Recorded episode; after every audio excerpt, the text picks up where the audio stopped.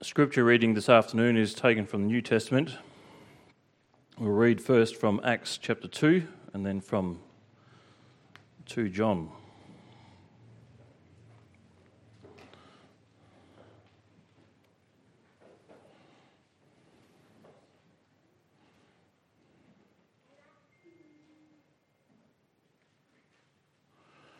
Acts chapter 2, we'll start at verse 36.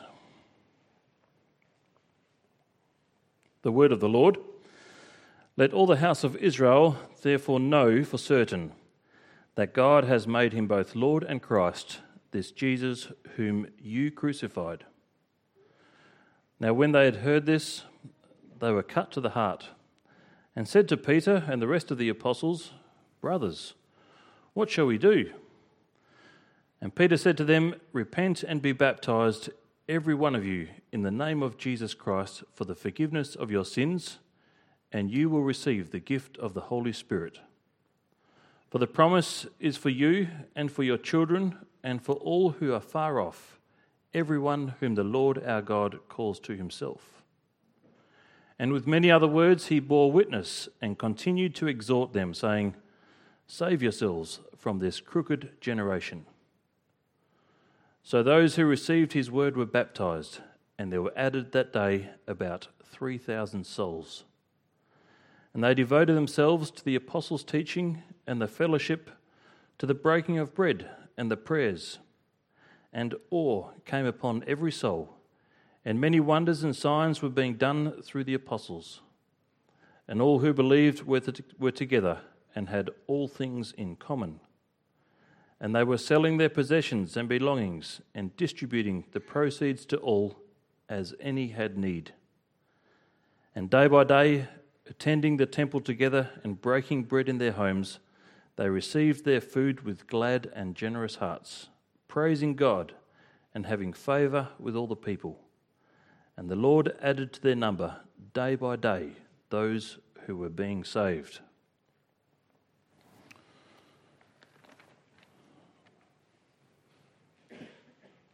We now turn to 2 John.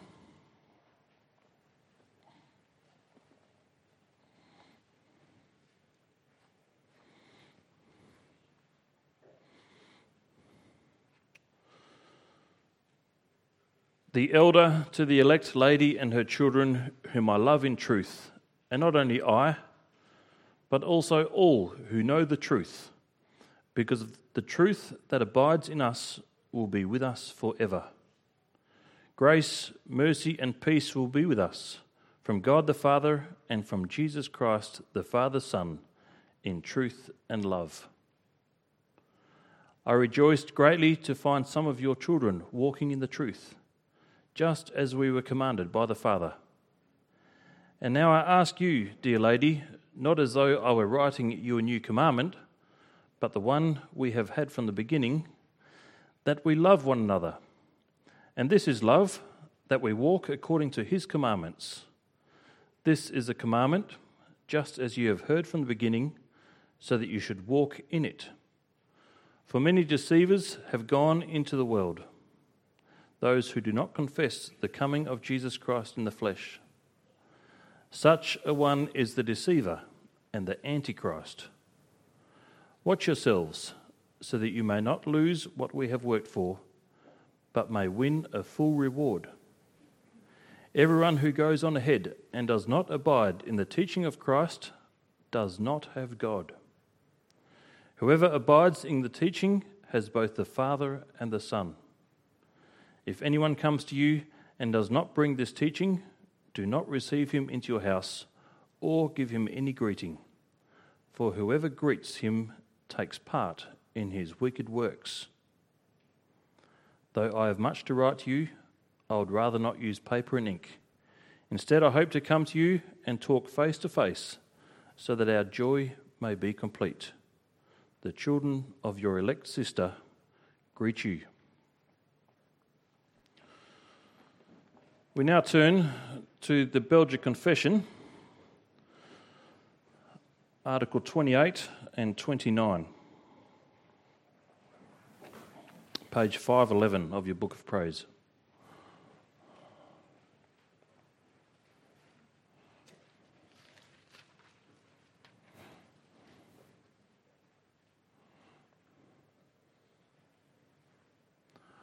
Article 28 Everyone's duty to join the church.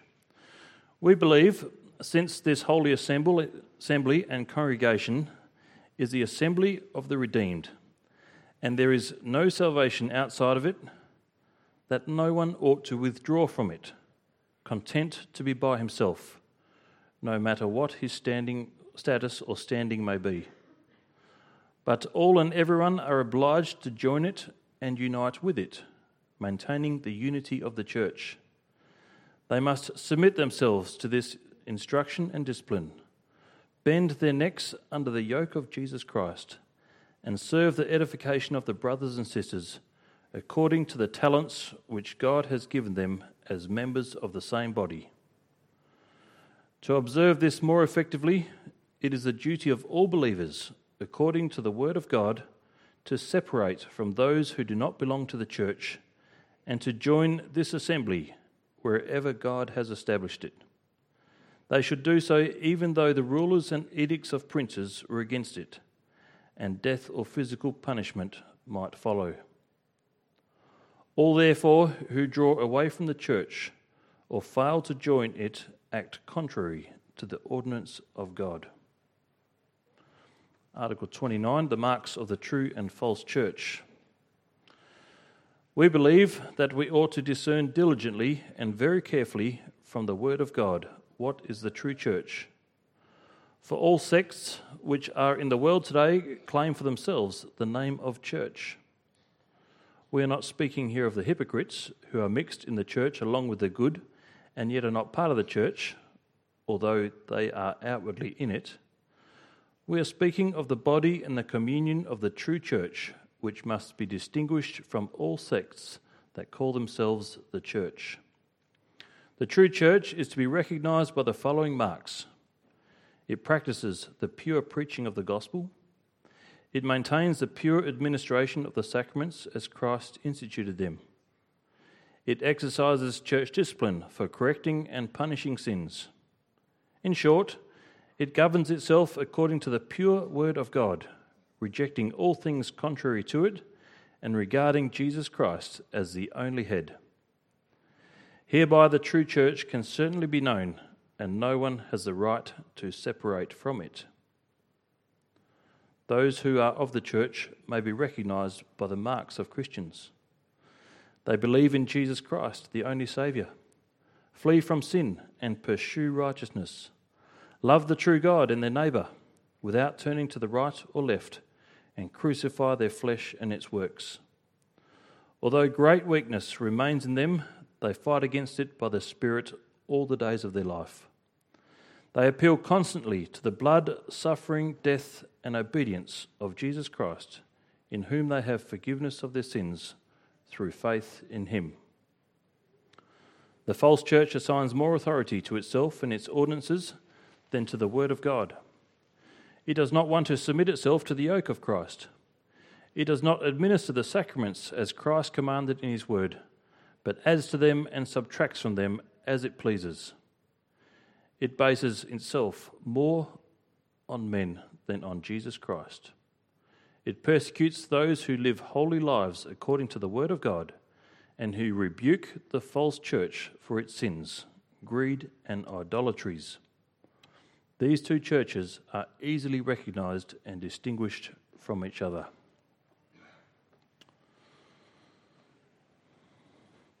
We turn now to the Heidelberg Catechism, which, along with what we have just read, forms our text for this afternoon.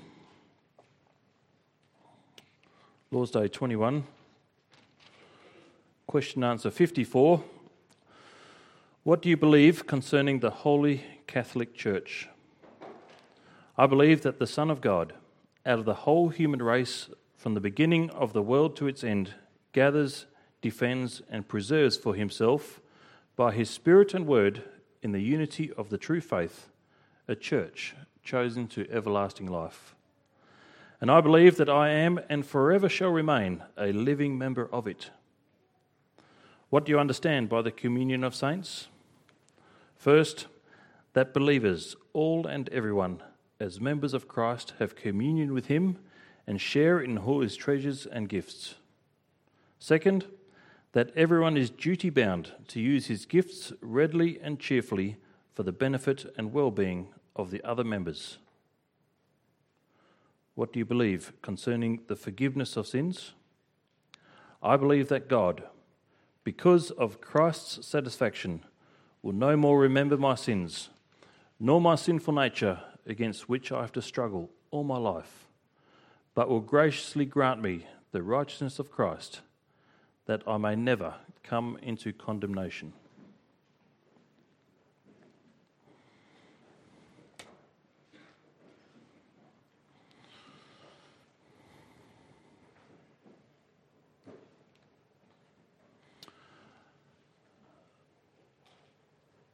After the sermon, we'll sing from Psalm 133, verses 1 and 2.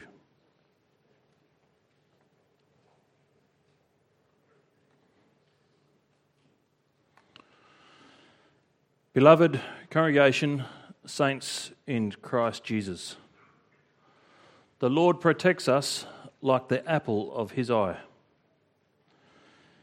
He says this in Zechariah 2, verse 8 that if anyone touches the Lord's people, he touches the apple of God's eye.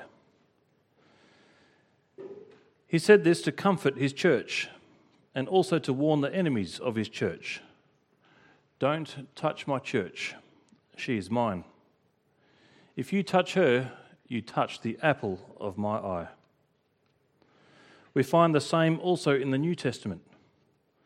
The Apostle Paul calls the church the temple of God, and then adds, If anyone defiles the temple of God, God will destroy him. 1 Corinthians 3. Christ will not allow anyone to defile the church or to harm his holy bride. He bought her with his own blood. Dear congregation, this is indeed a great comfort because the church of Christ is often a small weak and struggling little church in this world. Sometimes the church seems pitiful, small, miserable, and hopeless. In Isaiah, the Lord says, Fear not, you worm Jacob, you men of Israel. I will help you, says the Lord and your Redeemer, the Holy One of Israel. The Hebrew text literally says, Fear not, little worm Jacob, small people Israel, I will help you. There the Lord calls his church little worm, small people. Isaiah also says that the Lord will redeem only a small remnant. And the Lord Jesus said, Do not fear, little flock, for it is your Father's good pleasure to give you the kingdom. Luke 12. So then, the church may be a little worm, a small people, a little flock, but we have a mighty God and Saviour, the Holy One of Israel. Fear not, for Christ is gathering, defending and preserving a church for himself. So then, small and despised as we may be in the eyes of men, our Lord and mighty Redeemer preserves us with holy zeal as the apple of his eye. The Lord is gathering a church for himself, and that will be the theme this afternoon. Christ is gathering his church. We will note, firstly, the distinction between true and false churches, and secondly, the communion of saints. In the first place, we note the distinction between true and false churches. The way in which Satan attacks the church is mainly through deception. He is the father of lies. He is a murderer from the beginning, and his deadly weapon is the lie. He attacks the church by twisting the gospel. He slays his ten thousands with false doctrine. Twist the word of God, and all of life becomes corrupted. Therefore, the Apostle John writes to the church and says, Beloved, do not believe every spirit, but test the spirits whether they are of God, because many false prophets have gone out into the world. there are many false prophets, and as a result, many false churches that have grown from their teaching.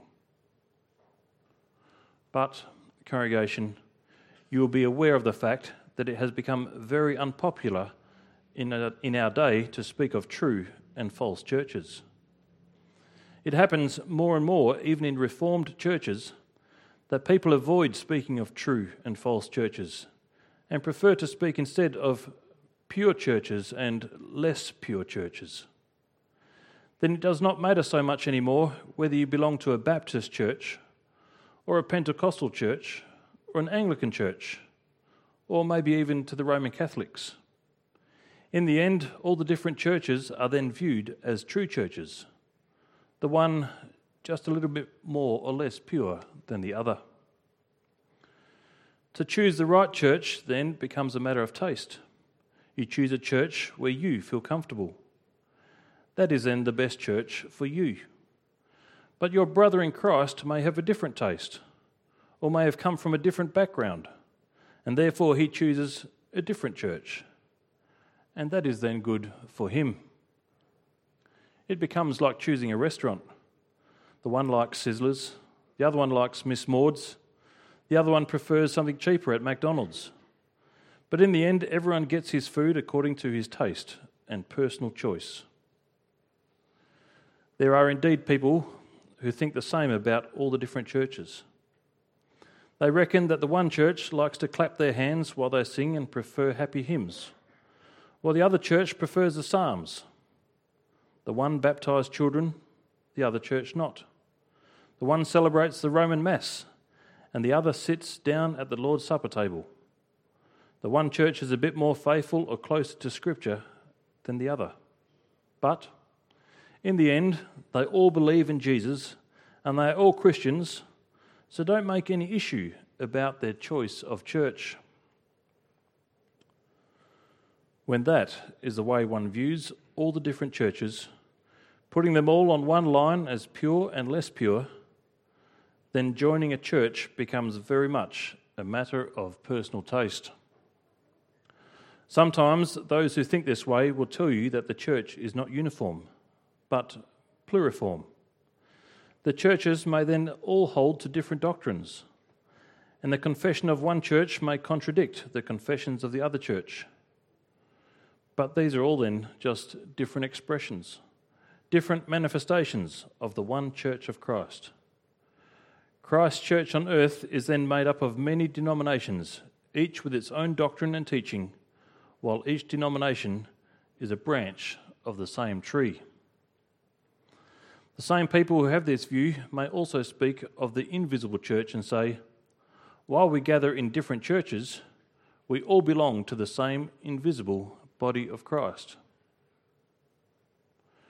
To which visible church you belong does not matter at all then much then, at all much then, sorry, as long as you believe in Jesus and thus belong to his invisible church.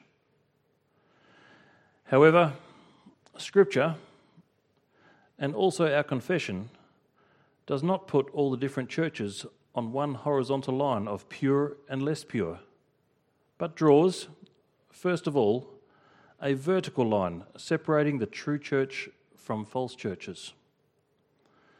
In Revelations 2, the Lord refers to the Jewish synagogue as a synagogue of Satan. The Lord no longer recognizes them as his church but does not call them a less pure church, but a gathering of Satan. The Apostle Paul, under inspiration of the Holy Spirit, declares there is only one gospel, and that the twisting of the gospel, which was happening in their midst, does not produce a less pure gospel, but no gospel at all. If anyone comes with a different version of the gospel, then it is not a different gospel, but not a gospel at all. If anyone preaches another gospel, let him be accursed. Galatians 1. The church is called the pillar and ground of the truth. 1 Timothy 3. If a church is no longer a pillar and buttress of the truth, if a church does not defend and uphold the truth, it is no longer a church of Christ. Scripture also clearly teaches that we have to separate ourselves from those who twist the gospel. We read this afternoon from the second epistle of John, where he exhorts the church to walk in truth and not to receive anyone who proclaims false doctrine.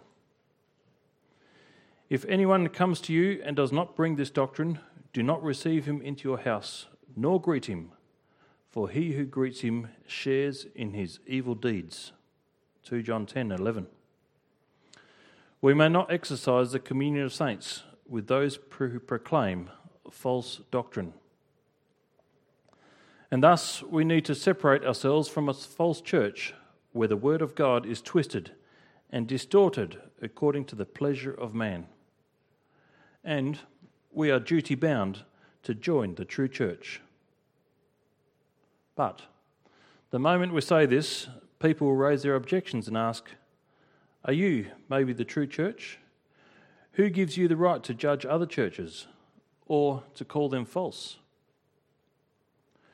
Dear congregation, first of all, we have to realise that it is wrong to speak of our church and their church. There is no our church and their church. There is only the one church of Christ. The church belongs to Christ, not to us. We don't have a church, we only belong to the church. And thus, the choice of a church is not a matter of us over against them, of Free Reformed over against Baptist, or Free Reformed over against Charismatic. No, we must simply ask where is Christ gathering his church? Where does he call me to join? How then will we ever know this? How will we know the difference between true and false? we confess in Article 29 that we ought to discern diligently and very carefully from the Word of God what is the true church. When you ask catechism students what are the marks of the true church, they will promptly answer that the marks of the true church are the pure preaching of the gospel, the administration of the sacraments as Christ instituted them, and that the true church exercises church discipline for correcting and punishing sins. That is correct. But note also the summary that follows these three remarks. In short, the true church governs itself according to the pure word of God, rejects all things contrary to the word, and regards Jesus Christ as the only head of the church. In other words, the word of Christ, that is, all of Scripture and Scripture alone, is the only authority and norm. The pure preaching is only pure if it is according to the word.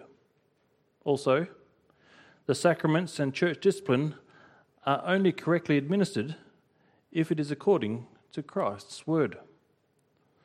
In other words, all three marks of the church boils down to one the pure administration of the word and obedience to that word alone in the preaching in the administration of the sacraments, and in church discipline. That church is the true church. The true church is where the word of Christ is preached and obeyed, and where everything contrary to his word is rejected.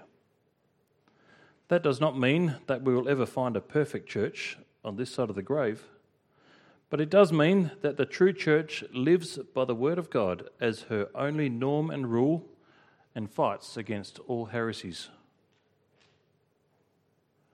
Does it mean that no one in a false church can be saved? No. When a church becomes false, it does not mean that all its members are automatically lost. There may be true believers who, because of ignorance, gather with the Roman Catholics. There are true believers who, because of ignorance, gather with the Baptists. There are true believers who, because of ignorance and a lack of knowledge, gather with the charismatics. Yes, there are many true believers in churches which cannot be called true churches. God is able to save them in spite of their weakness and their lack of knowledge. But the fact that there are true believers found in false churches does not make a false church true. Neither may you remain in a false church if you know it to be false, for then it will be willful stubbornness and sin that keeps you there. The presence of true believers in a false church is no excuse to remain in a false church. The presence of true believers in a false church does not make it a true church, for the marks of the true church is not the presence of some true Christians, but whether it administers the pure preaching of the gospel and, as a body together, rejects everything contrary to the word of God. On the other hand, membership in a true church is no guarantee of salvation. There are also hypocrites and false brethren found in true churches. And a true church does not always remain a true church. Therefore, you may never think that you and your children must always remain members of a free reformed church. For there may come a day, and may God forbid it, but there may come a day in which you will have to separate yourself from a free reformed church because it became a false church. Christ's gathering work is not bound to our name or to the name of the bond of churches to which we belong we should make sure that we are bound to Him and to His word only. We do not possess the church. We are called to join and unite ourselves to the church where Christ is calling us to join. And then I indeed find and recognize Christ gathering here in this free reformed church. And for that reason, I'm obliged and thankful to join and to unite myself with this gathering, a true church of our Lord Jesus Christ. Dear congregation, to remain a true church, we need to continue to cling to Christ and His word only. It means a constant struggle. It means war. For we, the church, have to uphold the truth in the midst of much deception and need to reject all deviation while everyone is pushing for a false unity. In this spiritual war, we look up to our mighty Saviour at the right hand of God, that he may continue to gather us to be his church, and that he may continue to defend us according to his promise, and that he, by his word and spirit, may preserve us in the unity of the true faith, in order that I may remain a living member of his church. In the second place, we note the communion of saints.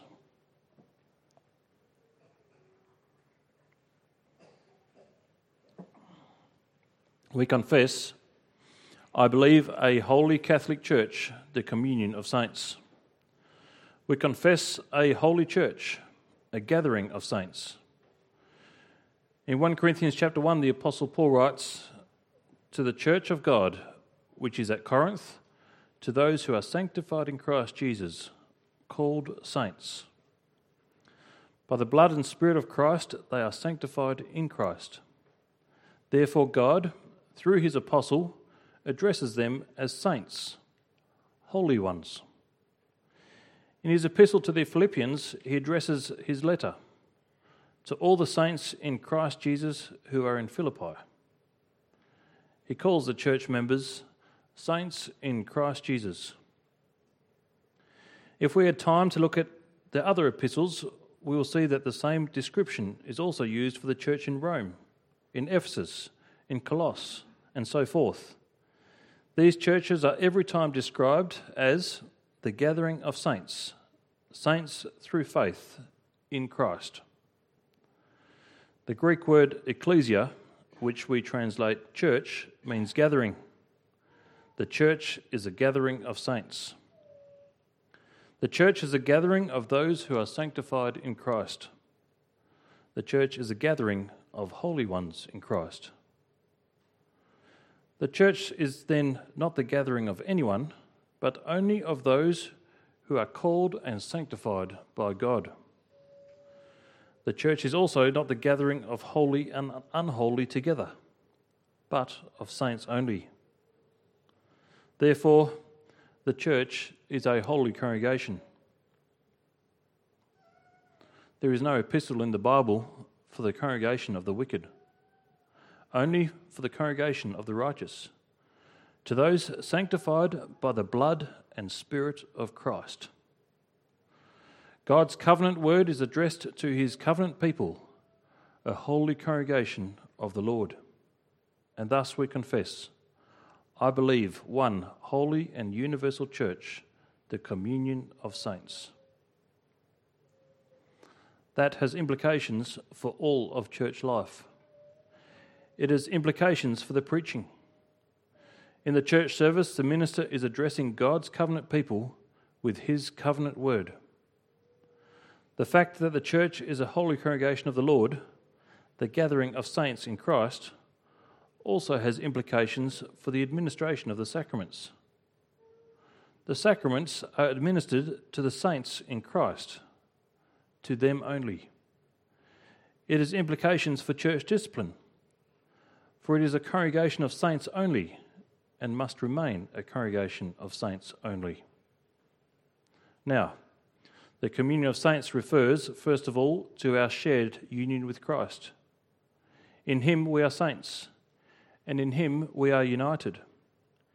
Our union and communion with each other flow from our union and our communion with Christ. This is very important. The church is not a social club where we create a feeling of togetherness by organising a lot of activities and by doing a lot of things together. No, our togetherness has a different source. We are together because we are united by one faith in one Lord. We are united in the truth of God's word, the word of Christ. Take that away, and no communion of saints is possible. But wherever there is unity in faith, the communion of saints is present and will be present. It is a union and communion in the truth, being united in Christ. Therefore, Whenever false doctrine is allowed in a church, true unity is lost. True unity is not simply to stay together as a bond of churches and to do things in the same way. True unity only exists in the unity of the truth. It is not doctrine that divides, it is a false doctrine that causes schism. It is the true doctrine of God's word that unites us in Christ. And what a treasure of infinite riches to be joined to Christ. Being joined to our Lord Jesus Christ, our only head, we, his body, share in all the riches of his salvation. We receive daily, now in this life already, all the blessings of the covenant as it comes to us in and through Christ although the full glory of these blessings is reserved for the day of Christ's coming. But now already we have the forgiveness of sins through the blood of Christ. We may walk before the face of God in his peace, being reconciled to him. We are daily guided by his word and spirit, and being built up by his word and spirit, and comforted and strengthened and protected and preserved by his word and spirit. Yes, the Spirit of Christ acts and works all this by the proclamation and instruction of the Word, the Word of truth. Christ also pours out the gifts of the Spirit upon His church, spiritual gifts which we are to use in the church for the benefit and well being of one another. So then, our unity is in Christ and with Christ. It is a gift of grace through faith. Therefore, our catechism formulates it in this way that Christ gathers us by his Spirit and word in the unity of true faith. We are gathered in the unity of true faith. Each of us also has a responsibility to preserve this unity.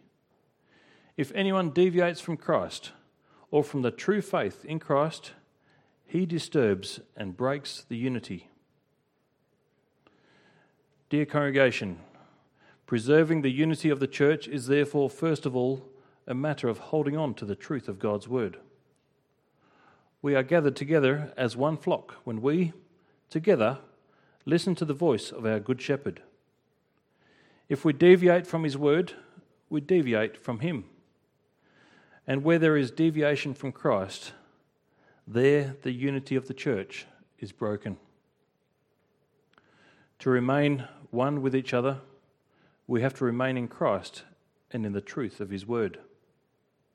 Now, the result of this true unity in Christ is indeed a true unity also with one another, so that we love one another and serve one another with the gifts of grace that we received. The Apostle John says, We know that we have passed from death to life because we love the brethren. He who does not love his brother abides in death. Love for your brothers and sisters in Christ proves that you are a true believer.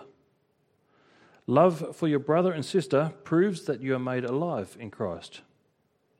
If someone does not love his brother or his sister, he is still dead in his sins. The apostle repeats and emphasizes this over and over again. And then he says, Whoever believes that Jesus is the Christ is born of God, and everyone who loves the Father loves whoever has been born of him. By this we know that we love the children of God when we love God and obey his commandments. 1 John 5. He says, If you are born of God through faith in Christ, then you also love the others who are born of God. He makes this very clear and emphasizes this that it is impossible to be a true believer without loving your brothers or sisters in Christ. This is the most basic fruit of true faith love for the brethren, love for all those who have been born of God. Now, this love for the brethren is something that cannot remain secret. Our Lord Jesus said to his disciples, A new commandment I give to you, that you love one another. As I have loved you, that you also love one another. By this, all will know that you are my disciples, if you have love for one another. John 13. Christ's disciples will be known by their love for one another. This is the mark by which everybody will recognize the disciples of Christ. It is love that binds us together. The Apostle Paul writes to the believers in Colossae, saying, as the elect of God, holy and beloved, put on tender mercies, kindness, humility, meekness, long suffering, bearing with one another, and forgiving one another. If anyone has a complaint against another, even as Christ forgave you, so you also must do. But above all these things, put on love, which is a bond of perfection. Put on love, which is a bond of perfection. We may also translate, put on love, which binds together perfectly.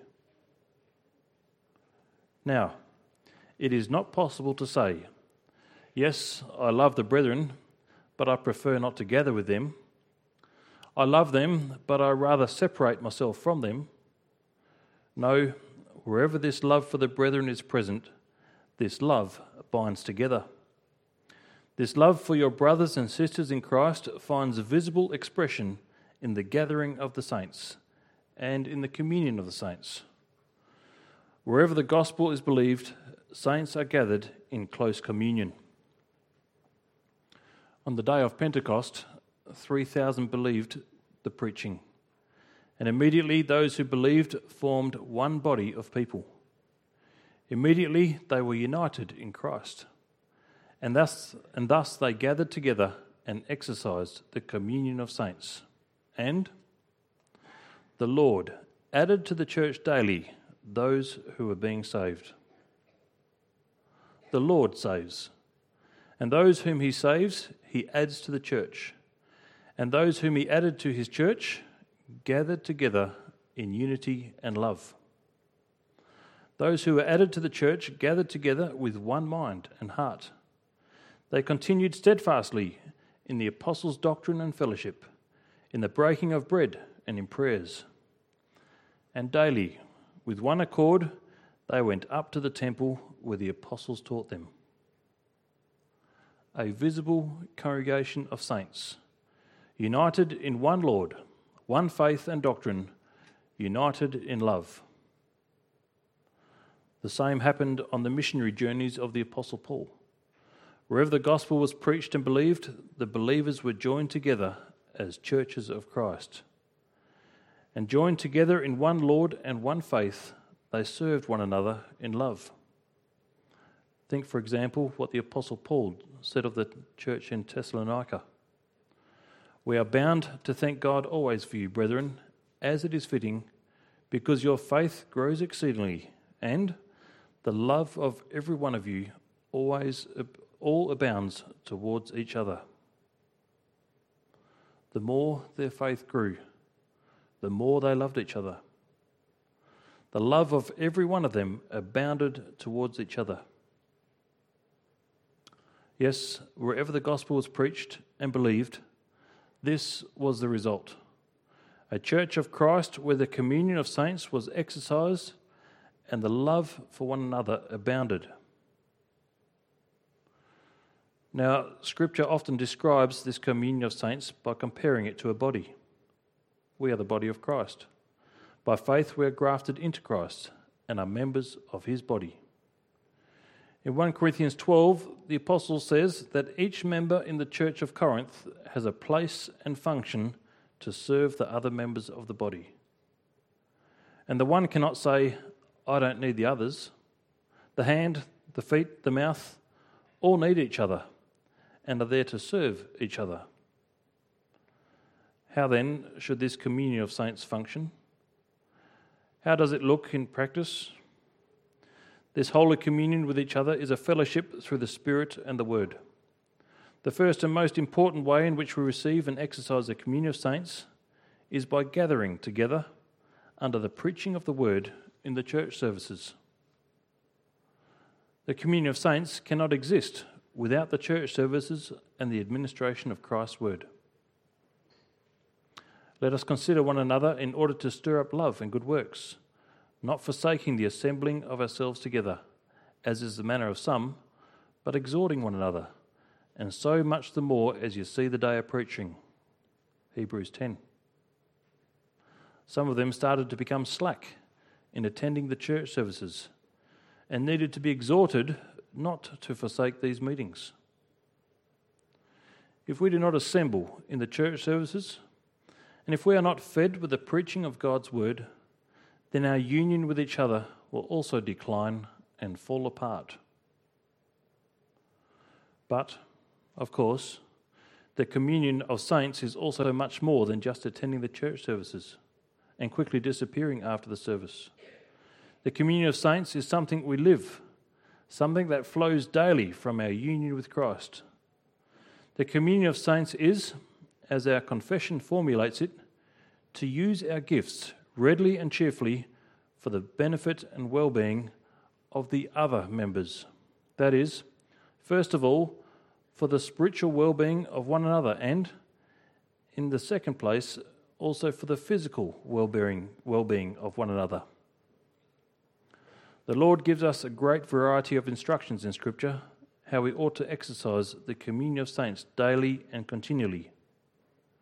We are commanded to pray for one another always, with all perseverance and supplication for all the saints. Ephesians 6. We are commanded to comfort and to edify one another with the word of God. Comfort each other and edify one another, just as you also are doing. 1 Thessalonians 5. Let the word of Christ dwell in you richly in all wisdom, teaching and admonishing one another. Colossians 3. We are also commanded to exhort one another daily. Beware, brethren, lest there be in any of you an evil heart of unbelief in departing from the living God.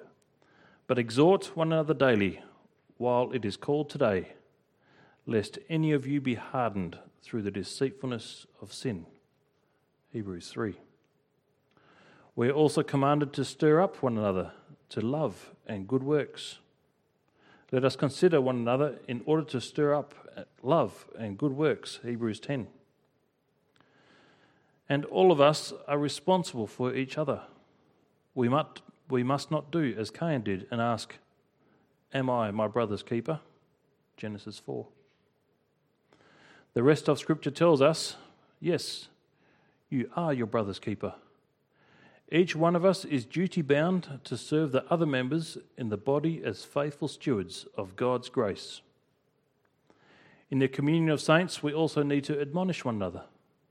To the church in Rome, the apostle wrote, I myself am confident concerning you, brethren, but you are also but you also are full of goodness, filled with all knowledge, able to admonish one another. Romans 15. Again, he does not say this to the minister or elders, but to the whole congregation. When you are having a barbecue with friends, members of the church, then you are also in your informal contact with each other, constantly exercising the communion of saints. If you sit there at a barbecue and someone uses a foul word or tells a dirty joke, then the minister may not be present and the elders may not be present to have oversight, but you are present. And then you have the responsibility to admonish your brother or sister with God's word. No, brother, you should not use that dirty word. You should not tell such a dirty joke. Because the Lord says, Let no corrupt word proceed out of your mouth. Ephesians 4. And thus, with the word of Christ richly dwelling in you, you are also able to exhort your brother there at the barbecue. Yes, there are many examples of how we are to exercise daily the communion of saints.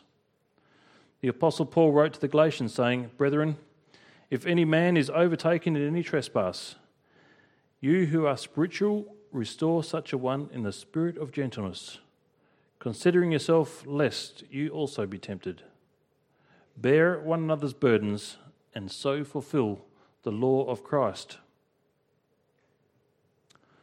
When someone else falls into sin, his burden should also be our burden.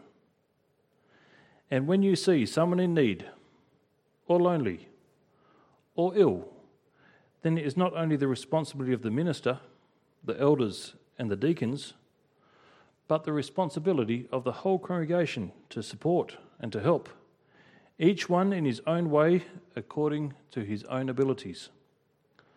For the whole body is not only one eye, or a mouth, or one hand, but a variety of members who all function together as one, serving one another in love.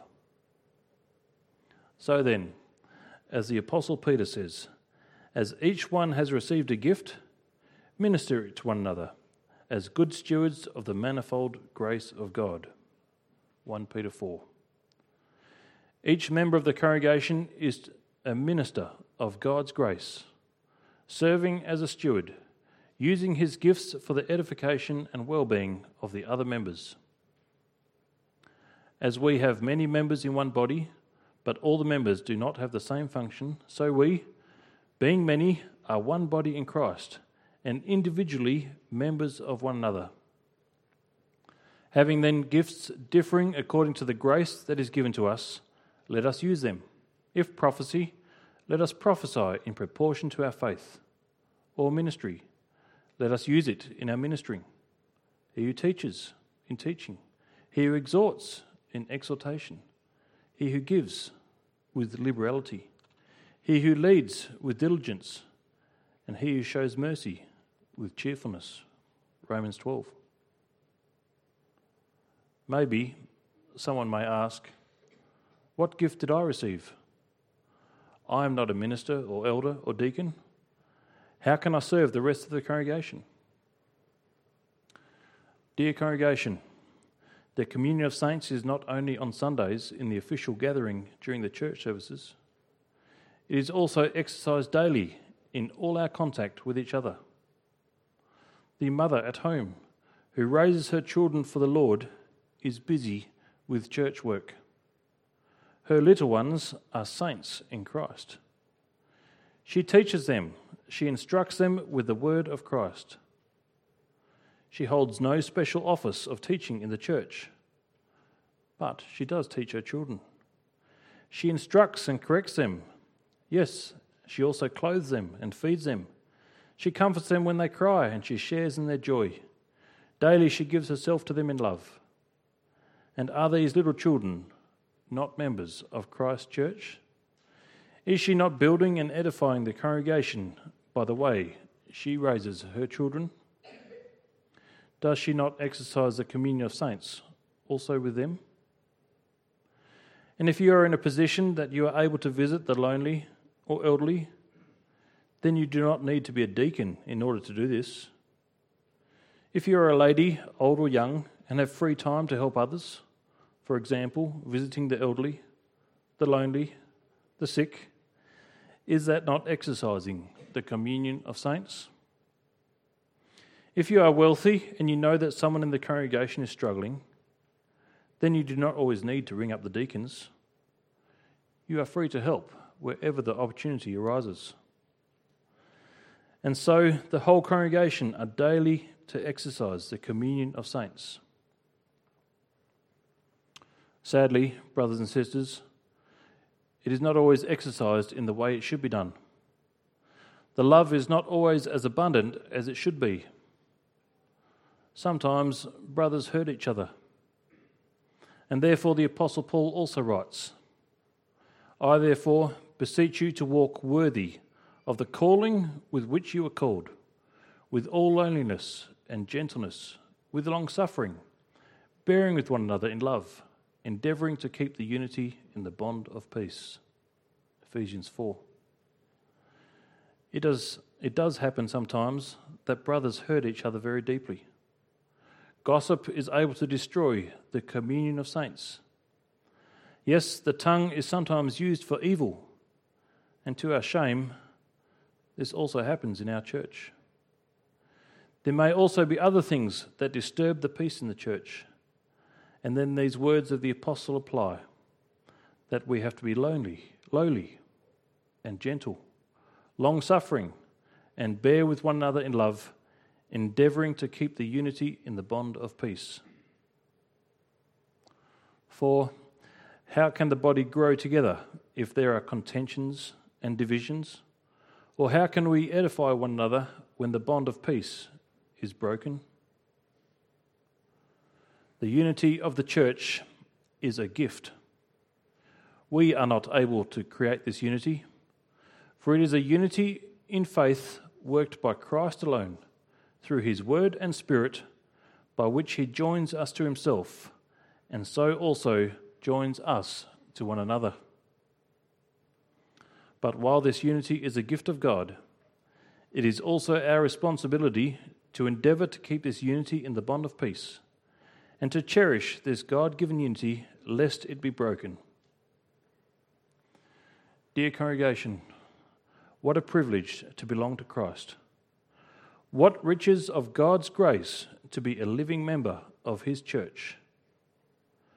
What a privilege also to be the hand of Christ to your brother. What a privilege to be, through Christ, an instrument of blessing to the, to the gathering of the saints. Let us humbly ask God to help us to be church according to His word, to be His church here in this gathering of Christ. And let us learn to see once more the wonder of this gift and this calling. By the grace of God, we are made one, one with Christ and one with each other. Let us then, united in one body, by one Spirit, one faith, one Lord, love one another with fervent love, and show this to one another, not only in words, but also in deeds. Amen.